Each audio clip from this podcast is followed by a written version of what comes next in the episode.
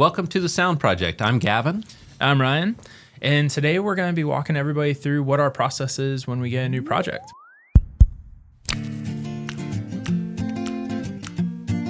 There's so much that goes into a new project, and we just kind of...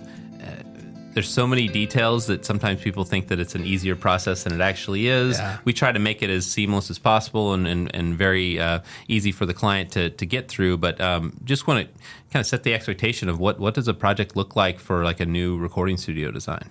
Yeah. And there's a couple of ways that like new projects will come into. So the most common is probably through our website. So if someone wants to start a project with us, they can go onto our website and there's a portal for them to fill out a form there, giving us some brief information. And we can take it from there, but then we also, sometimes people just email us, and we take it from there. That or direct message on Instagram or Facebook. I've gotten, lots of different ways people contact us. All of them's great. You know, it's the main thing is just to get the conversation started. Absolutely. And the way that we usually start that is usually I'm the one that'll take the first call, just to figure out what the scope of the project is going to look like, to see mainly just what they're hoping to accomplish. And then from there, also making sure that we're a good fit for the client as well, because we always want to add value to all of our projects. So we're really able to determine that through that first call. Yeah, we're kind of the first people to tell you whether or not we think that we're adding value to that project and the right fit. And if we're not, we like to guide you towards what is the right fit. You know, so we know other ways to get you in place. But hopefully, and we're usually really flexible with this, like we figure out a way that we can work together. Absolutely. And then once we have that initial call, then we create a proposal and we send that over to the client. And then once that initial proposal is signed, then we'll assign an acoustical consultant to it. Yeah. And the thing about our proposals that's really important to know is that we usually like to work on just like a flat rate fee. I don't like surprises, and neither do clients. You know, so at the end of a project, some projects take maybe more time than others, but what I don't want to do is sacrifice quality just because we're trying to hurry through something. And so I don't want surprises for a client to get to the end of the job and say, hey, this took 40 more hours than we thought. Here's a bill for that. You know, let's just get the project right, you know, and obviously if the scope changes or we're adding rooms and things like that, we can relook at the proposal. But for the most part, just making sure we take care of business and make sure that the project is the best it possibly can be. And so that flat rate fee covers everything. It would be the design, time, if there's travel involved, if we're going on site. That way there's just no surprises, and you know what you're getting into. Yep. And with that, then it also helps everyone that's involved in the project, because by working on the flat rate fee, then we're a resource for everyone that's involved. So absolutely. Obviously, the client is our first intake, and that's the first person we're dealing with. But then at the same time, we're there's going to be architects and potentially structural engineers and interior designers, and there's just so many people that are going to be part of the project, and we're a resource for all of those. And what I don't like either, if some people will charge hourly to account for their time, but for me, building a studio is unlike almost anything that anyone's ever done in their life. Like, as far as a client or a contractor, they may have never done this before. And what might seem like a minor question that could be skipped over if you think you feel like you're on the clock all the time. Yeah. Like, I'm not going to bother Gavin with this because it's going to cost me this number of dollars per hour. We don't want that. Like, every question, even if it seems minor, could be major when it comes to acoustical details in a project. Yep. And so we're an open book for that. Like, just bring your questions and we'll get it done. Absolutely. Yeah. And kind of with that being said, you kind of started listing off all the people that could be on the team. So then after the initial proposal is signed, then we start with a kickoff meeting. So do you want to talk about kind of what you talk about in those? Yeah. So kickoff meetings are super important to everybody get on the same page. Obviously, we've had the discovery call already, and we have a good understanding of what the project is going to entail, but maybe not all the details yet. And especially if we're getting a lot of different trades involved, architect, interior designer, it could be an electrician, HVAC contractor. All these people could be part of that kickoff meeting, and we're talking through details that are going to impact what they do on the project, but also talking through the acoustical ramifications of that. It's like HVAC, for example. you can't handle HVAC the same way in a studio that you would in a office space. You know, it's going to be too noisy and it's going to cause issues with sound leakage. It needs to be quiet. So we go through all those details. We talk about the goals that the client have, you know, wishes, wants, needs, all those things are really important. And we get an understanding of, you know, what kind of furniture they might be using, what speakers are they planning to use, are they going to go with Dolby Atmos or is it just going to be a stereo system? Like all these things come out in that kickoff call, and it really just lays the groundwork for the rest of the projects, and a good kickoff call will always lead to a more successful project, as we also talk about things like isolation needs and how important that's going to be for them, just to really all get on the same page. It's really great. Yeah. And so on the isolation needs portion of that, so we have a video on our YouTube channel that actually walks through the isolation simulator. So if anyone has questions on that, you can go through that in more detail. But around the same time as the kickoff meeting, we'll always have our clients go through the isolation simulator on our website. So do you want to talk a little bit more about that too? Yeah, that's a tool that has been super beneficial for us, because with sound isolation, it's very subjective. You know, what is okay for one client is absolutely unacceptable for the next. You know, it's like, you know, when we did the studio for Crowder, for instance, it's in the YouTube video that we have of him. He says, you know, isolation just wasn't a concern for him. And he said, if I'm recording and I need quiet, you know, my wife can go to Starbucks. You know, it's like he's working around it in other ways. And so for some people, sound isolation is super critical, and for others, it's not even a concern. And so with this sound isolation simulator that we created, it allows us to get inside the head of our clients a little bit and say how much isolation is enough for them. And the simulator, what you do is you go onto the website, and there is a sample called No Partition. So it's supposed to simulate as if you're in the room with a live band. And you want to click on that sample. You also want to listen to these samples on some nice set of speakers or quality headphones, because a laptop demo just doesn't do it justice, because it's not producing the low frequencies as well as speakers would. But you click on the No Partition file, you turn up your speakers as loud as they'll safely go. Like, don't let the smoke out of them, but turn them up super loud and try to simulate like you're in the room with a live band. And then you leave your volume set the same, and as you scroll down on that website, you'll be able to see different wall structures, different partitions. And next to each one of those is some information about it. It can be the thickness of the wall, the STC value, the sound transmission class value of that wall, and then also approximate price per square foot for the materials involved to construct it. It doesn't include labor costs, because that can fluctuate so widely, but material costs are pretty consistent there. And then next to that is a sound sample where you can click on that. And if you left your volume set the same, when you click from the No Partition over to this, you'll hear the relative difference of what it would seem like if you're standing outside the room that was built with those partitions. So it could be really helpful just for people to listen to that and say, it's all the walls are lettered. So it's like wall A, wall B, wall C, etc. And clients will come back and say, man, if I could get it to wall G, I think I'd be fine, you know. And that doesn't mean that we're going to build the studio exactly like wall G, but what it does tell me is they've heard this sample, and I know the transmission loss values of how much decibels this is reducing at different frequencies, so I can design a wall system, ceiling system, floor system to match that. And so without that simulator, there'd be a lot of guessing and also a lot of expectations not being met. Because people are expecting one thing and getting another. It's definitely a great starting point, just because it really does help us figure out what is like that acceptable starting point and where do we need to adjust. I know on like my initial discovery calls, I always mention, you know, just for reference, that like an STC 33 is kind of what you can expect in like apartments, where pro studios are really going to start at that STC 60. So it really just helps get that starting point. Absolutely. So then once they go through that and we have the whatever level of STC or sound isolation is required, I guess, then we start on our construction details. So we have construction packages that we put together for our studios. If isolation is a big concern, that is addressed in the construction phase. And it's not something where it's not the most fun part of the project, but it's one of the most crucial, because if you don't get the construction details right, then you're not going to hit those expectations that they have for the sound isolation that they need. And so these construction details, you know, sometimes for studios, they can be 30, 40 pages long, mm-hmm. sometimes even more than that if it's multiple rooms.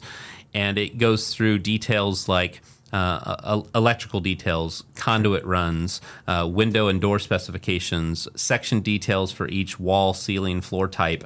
And it could get really, really detailed. Mm-hmm. And we work with a lot of contractors who maybe have never built a studio before. Sure. And it's one of those things where you want to eliminate guesswork mm-hmm. and kind of people calling audibles. If you give a really good detailed set of plans, then they know how it's supposed to be done. And they, if something's not clear, they can ask questions. And so these construction details usually happen early on in the process because that has to get nailed down first. And kind of in conjunction with the construction details, we're doing a layout of the facility, sure. you know, like shaping the rooms and seeing how they interact with each other for sight lines and other things. But it's all like, okay, this is how it's going to be constructed, but it's before we do any sort of interior acoustical treatment. Sure.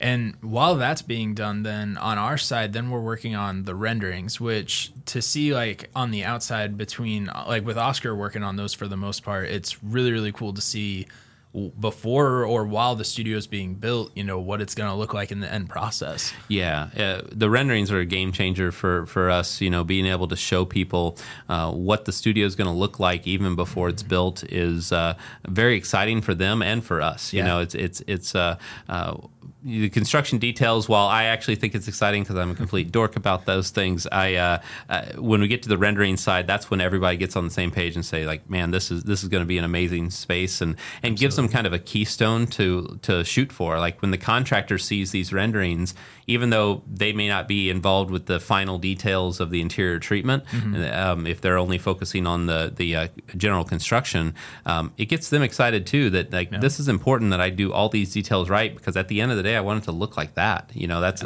pretty amazing. Yeah, absolutely. And then, so then at that point, the renderings would already be done. Construction would be completed then at this point. And so that's when kind of the acoustical treatment phase would come into play. Yeah. And so do you want to talk about that process a little bit too? Absolutely. So the renderings, it's part aesthetics and part acoustical, because we have to, as a consultant, our job is to make great sounding spaces that are also inspiring and creative to be in. And so the renderings allow us to dial in the aesthetics, and that's a lot of times the client's really concerned about that part of it. Yeah. But in the background, we're also making sure that it's got a good frequency response and you don't have early reflection issues and there's no weird resonances that are happening. Sure. And so the renderings come together, but then once we finalize the renderings and they say the client gives a thumbs up, like that's what I want, then it will convert over into a 2D CAD plan that shows how that acoustical treatment is built and where different materials are located. And if anything's custom built from a contractor, we'll give those details, or if there's like off the shelf products from manufacturers, will show you the size, the quantity, and the location of all that. So again, there's no guesswork. It's just follow these plans and make that happen. Absolutely. Yeah. And so along that process too, we always like to come on site to kind of determine, once construction is finished, determine what treatment is needed where, but we're also able to achieve that really well remotely if needed. So do you want to talk about how we're able to do that a little bit too? Yeah, the testing is super important to our process, and at any time that we can do that, whether it be on site or remote, we jump at the opportunity, because there's a lot of ways that we can predict performance with software and computer models. Sure. However, spaces aren't always built the exact same way or exactly to the plans, and having testing data inside the space just always ends up being a better result because we're getting real world data of how the room is performing, and we're able to make adjustments to our plan to counterbalance some issues that we find in those test results. And so on site is preferred, because we can be there, we can make adjustments in real time, do some experimentation with the testing by moving mix positions, speaker positions, running more tests, and like really dialing it in. And that process takes a good portion of a day on site, and just kind of an iterative process of going through all these different options. Now, we can still get some information remotely. We have a remote testing process where we can send a frequency sweep to the client, mm-hmm. and they get an omnidirectional measurement microphone, and they can place it at the mix position and run tests per our specifications, send that data back to us. They just record the frequency sweep through that microphone, through their speaker system, and we're able to post-process that and get frequency response, impulse responses, waterfall plots. And like I said, it's not as great as being there in person because, sure. I mean, one thing with that is that the best measurement gear that I have is my ears. You know, like being able to actually hear the room in person is amazing. But the remote testing is something that is convenient. It's also a little more cost effective doing it that way because sure. there's not travel costs of us coming into town to do that. Mm-hmm. And we still get data to work from. Yeah, absolutely. So do you want to talk a little bit about the process then? Once we have that data, how you take the acoustical testing data and the mm-hmm. modeling that we're able to do, how mm-hmm. does that then get to a treatment phase on what yeah. kind of treatment and where does that treatment need to go? Sure, yeah. So this data that we have really informs us on how the room is performing.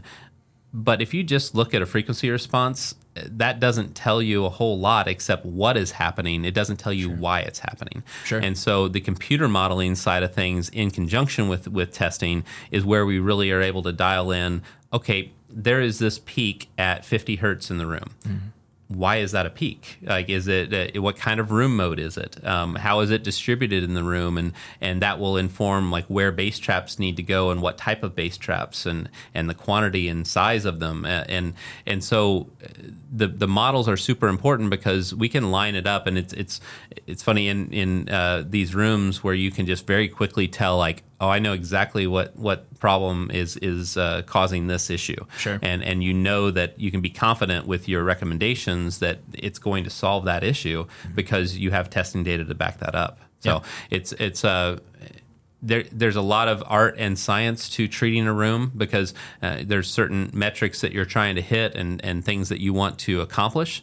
But at the end of the day, too, like you have to factor in the the ambience of the room, like what the room's being used for. Like sure. you could have a really acoustically accurate live room that's really dead and may not meet the needs of the client, you know. And, sure. and so that's where conversations with the client come into play. Like I like to find out if they have an existing studio, what they like and dislike about that space. Mm-hmm. And so we try to keep the things they like and then eliminate the things they dislike. And it's just a really important thing to know what they want, not what we want. Because sure. what we want honestly doesn't matter. Like we want to deliver what's going to be the best performing space for them. Absolutely. Yeah. And it's something too that it's so cool how much can vary like client to client, basically, just depending on what they are after. Yeah. I remember one client I worked with that they did bluegrass music, mm-hmm. and they had a live room that they were planning on building. And I got really excited about it when I heard bluegrass because there's all these acoustic instruments, and I was like, we can build this room and use all sorts of diffusion mm-hmm. and make the room lively but controlled enough to really sing and kind of bring out the most of these instruments. Sure. And I started talking about that on the discovery call with them, and they said, no, like we really would want a very dead room, and we're going to add all the reverb digitally. And to me, I was like, oh, no, it's like a missed opportunity. Like we could really make this room special. Yeah.